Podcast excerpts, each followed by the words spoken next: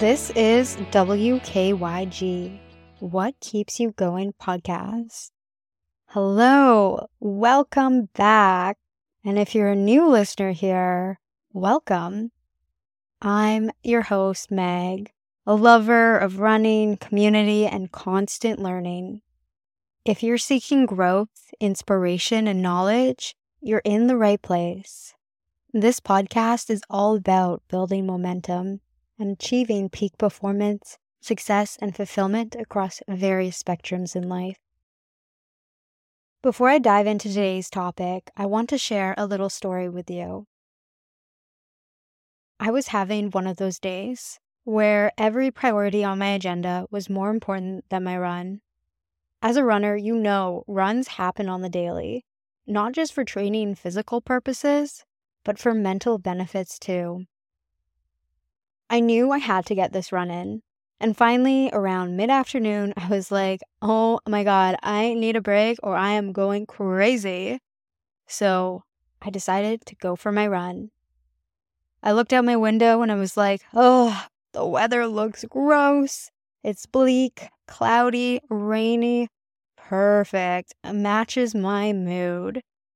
So I pulled myself together, got my run clothes on, and I was like, this fresh air is going to do me wonders. I need it, and I'll feel way better afterwards. Finally, I made it outside my apartment building. And my apartment building is kind of weird because there are no side exits or back exits. There is only one exit, and it's right out front, and there's another apartment building facing my apartment building. So, everyone who happens to look out their window at the time I depart for my run can see when I'm going for my run. And I have literally become known as that runner. Most people in my building don't really know my name, but when they see me, they say, Oh, there she goes again. There's that runner. And I mean, sometimes it's nice, but most times I want to be a fly on the wall and I don't want to be noticed as that crazy runner. Please, just let me do my thing without making a comment or telling me I'm going for a run again because I know I am. Thanks. But don't get me wrong, there have definitely been some good moments when strangers will say, You know, I see you out running so much, and it inspired me to give running a shot. Hearing things like that is so incredible because I love having a positive influence on someone, especially when it benefits their physical and mental health. But on this particular day, as I was about to take off and start my watch, this random elderly gentleman said to me, Hey, you, have a great run, giving me the biggest smile and thumbs up out of nowhere. And despite not knowing him at all, I gave him a thumbs up and a smile back, saying, Thanks, I will. And off I went on my run. Little did I know that I already created the outcome of my run, thanks to the help of that sweet stranger. In that split second, I decided I was going to have a good run. As I got going, I wasn't expecting much, even with that nice interaction I had. I just let my mind go blank and my thoughts flow freely once I was 20 minutes into my run, I was like, I'm going to do a little workout here. And it was such great timing.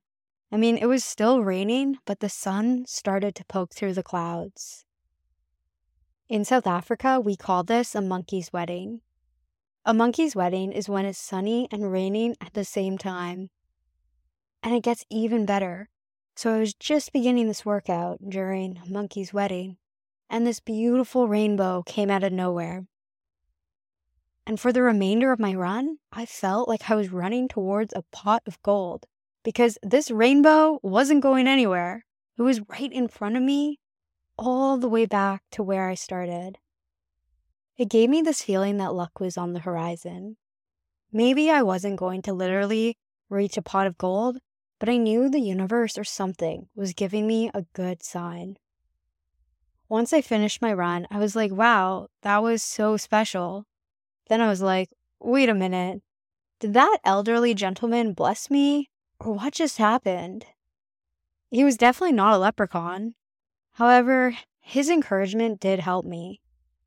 But ultimately, it was me agreeing that, yeah, I was going to have a good run. I responded with hope and confidence. And that proved to me that my thoughts and beliefs are potent. They have the power to form and shape my outcomes, my reality, and my destiny. All right, I hope you're ready because I'm ready to get into the nitty gritty of today's episode about mastering your inner game.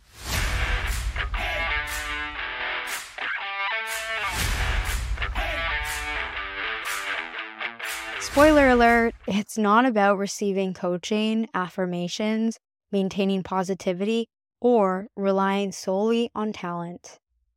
No.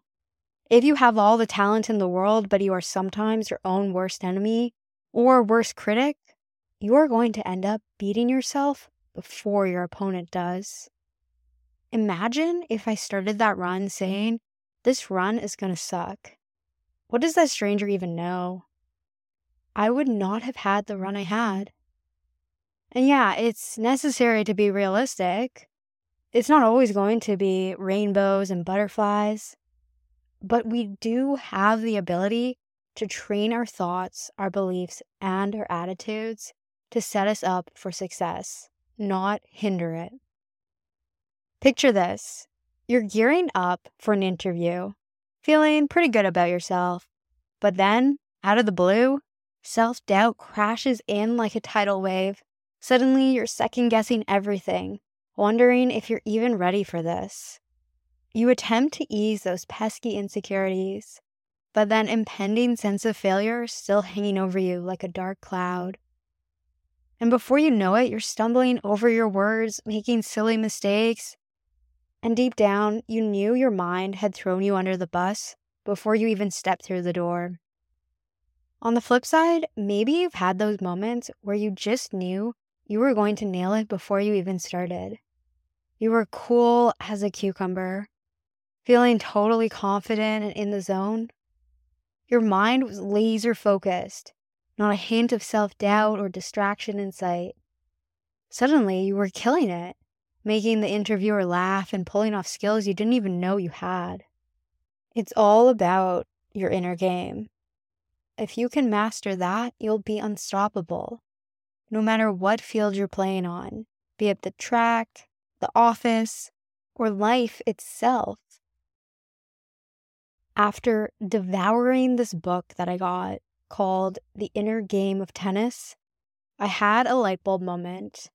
So much of what the author talks about applies to pretty much every sport and aspect of life. And you know what?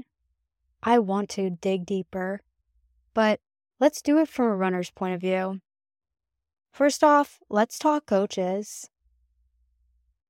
Sure, they mean well, but sometimes they can be a bit much. Do we really need a whole laundry list of critiques every time we make a move?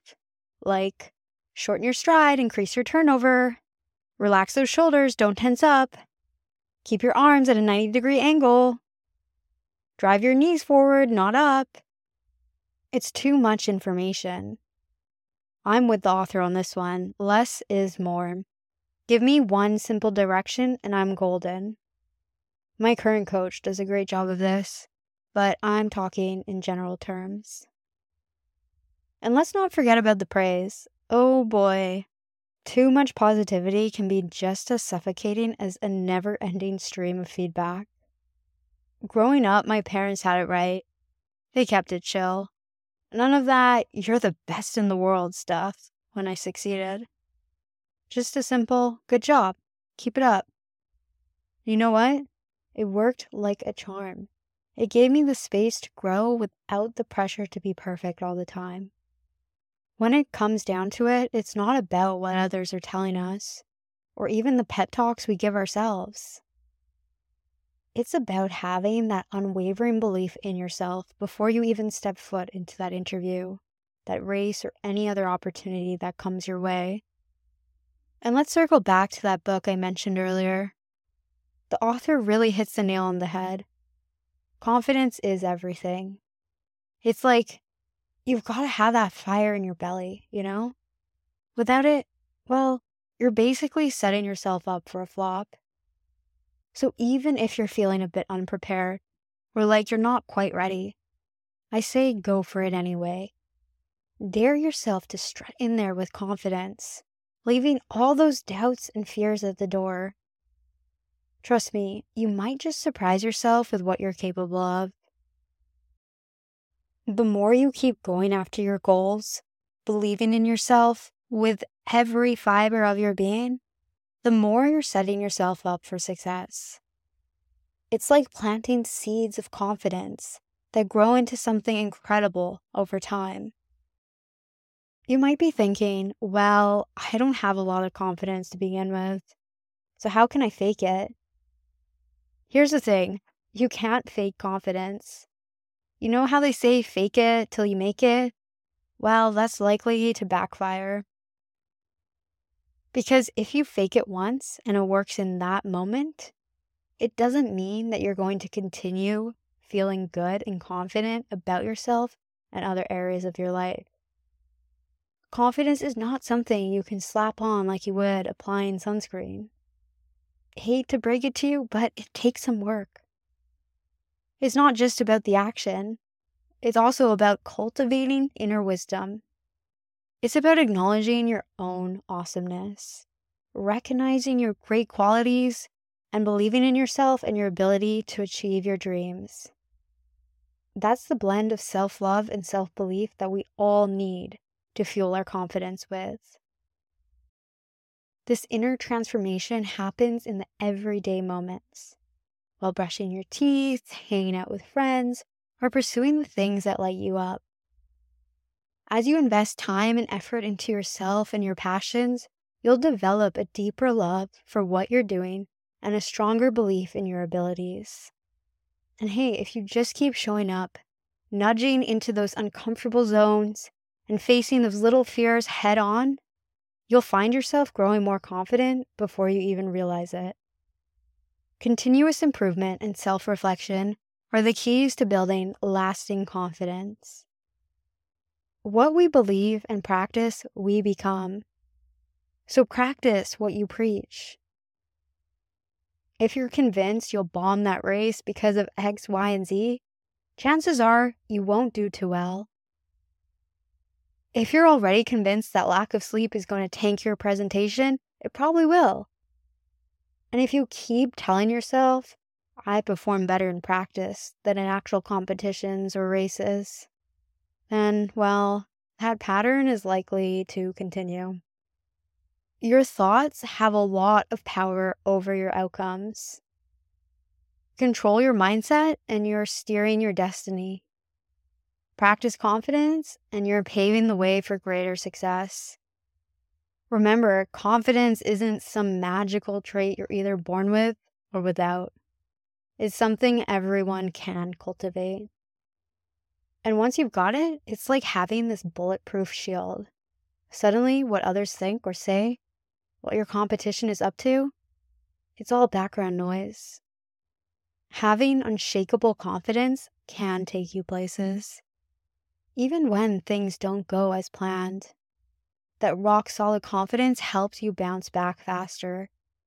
It propels you forward and reminds you that there are always more opportunities, more races, more chances waiting for you. You don't have to be the toughest or the sharpest tool in the shed, but I do encourage you to strive to be the most self assured version of yourself possible.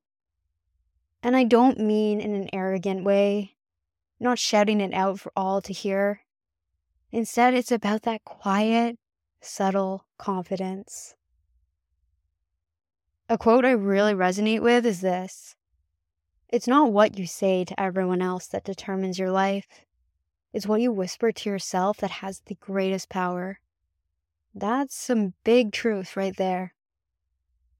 Now, let's talk about a couple more points the author of The Inner Game of Tennis touches on. Often we're advised to think positive or work harder in order to win or improve. While these things certainly have their place, they're not always the most effective approach. We perform at our best when the mind is quiet. It's not about pumping yourself up with positive self talk to tackle those insecurities, distractions, or fears. Nope. We tackle that tough internal stuff with silence. Quiet down your conscious mind and trust in yourself. As the author puts it, great music and art are said to arise from the quiet depths of the unconscious, and true expressions of love are said to come from a source which lies beneath words and thoughts. Same with the greatest efforts in sports. They come when the mind is as still as a glass lake. My top workouts and races, they happen when my mind isn't racing. I'm not worrying about who's ahead or behind or how I'll get to the end. My mind is blank. I'm fully immersed in the moment. But when thoughts bubble up and I give attention to them, it messes with my flow. So it's all about acknowledging they're there, but not getting caught up in them. If there's a runner up ahead that you want to pass, it's about quietly knowing that you can catch them by holding a steady pace and staying focused. And before you know it, you'll have closed the gap effortlessly without stressing. When your mind urges your body to rush and catch up, it creates tension, which disrupts the smoothness needed for efficient movement. By staying rhythmic, maintaining light breathing, and keeping relaxed, you'll see yourself soar and be able to find your stride and power naturally. The less your mind interferes, the stronger your internal game will be, which will boost your performance. But of course, when you're nearing the finish line, it is go time. Give it your all. But in the beginning and middle, it's all about staying composed.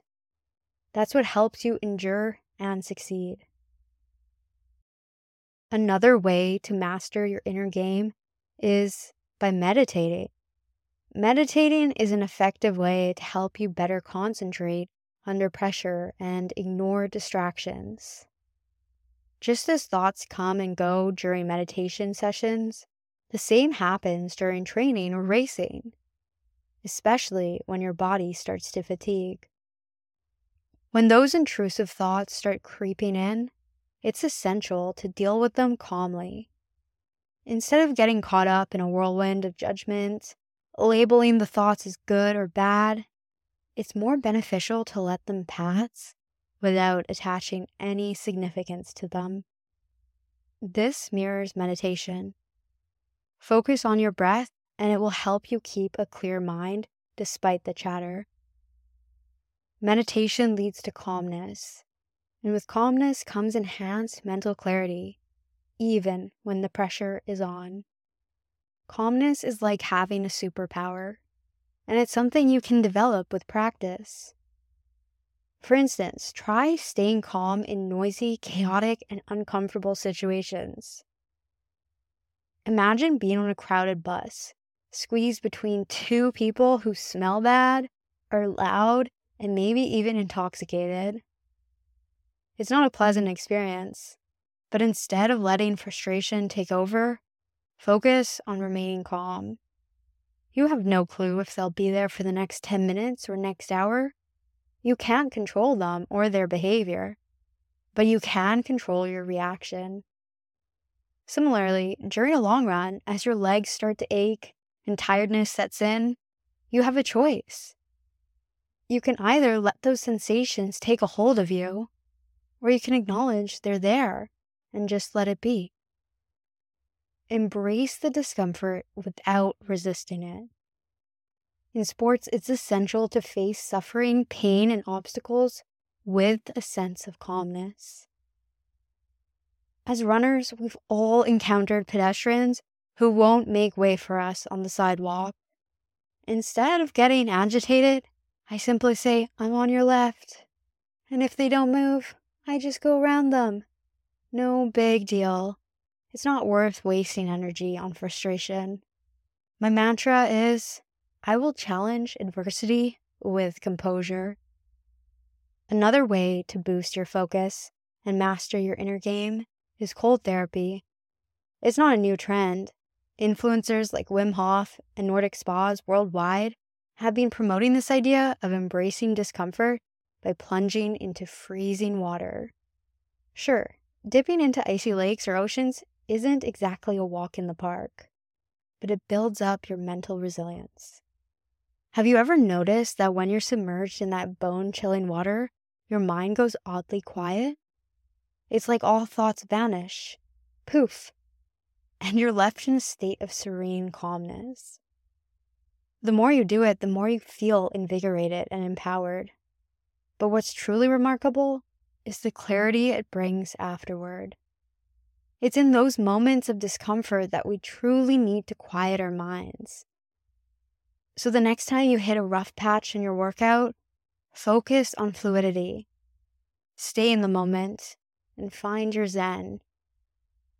Incorporating a weekly or a few times a month dip in cold water, or starting your morning with an icy shower every now and then can prep you to handle tough situations, not just in sports, but also in life and work. Both meditation and cold therapy are excellent ways to help you drown out both the external chaos and the internal chatter. The final point I want to make often after a letdown or a missed goal, the typical reaction thrown our way is try harder, work harder. But in reality, when we're performing at our peak, it's the complete opposite. We're not exerting extra effort or pushing ourselves harder. Everything just falls into place effortlessly.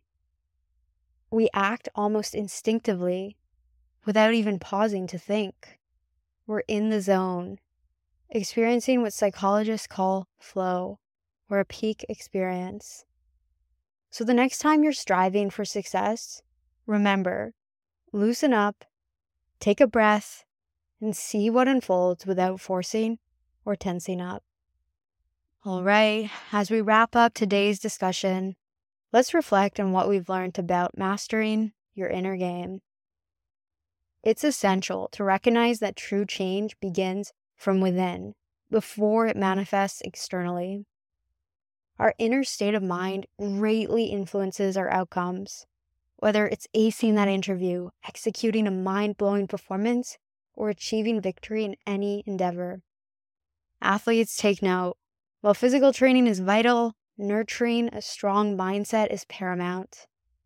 Conquering the internal battle against self doubt and insecurity matters more than beating external competitors.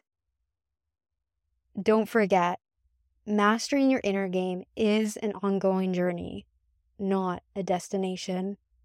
That's it for today. Thanks for listening to WKYG. Be sure to tune in next week for an episode all about how our tribe helps us thrive.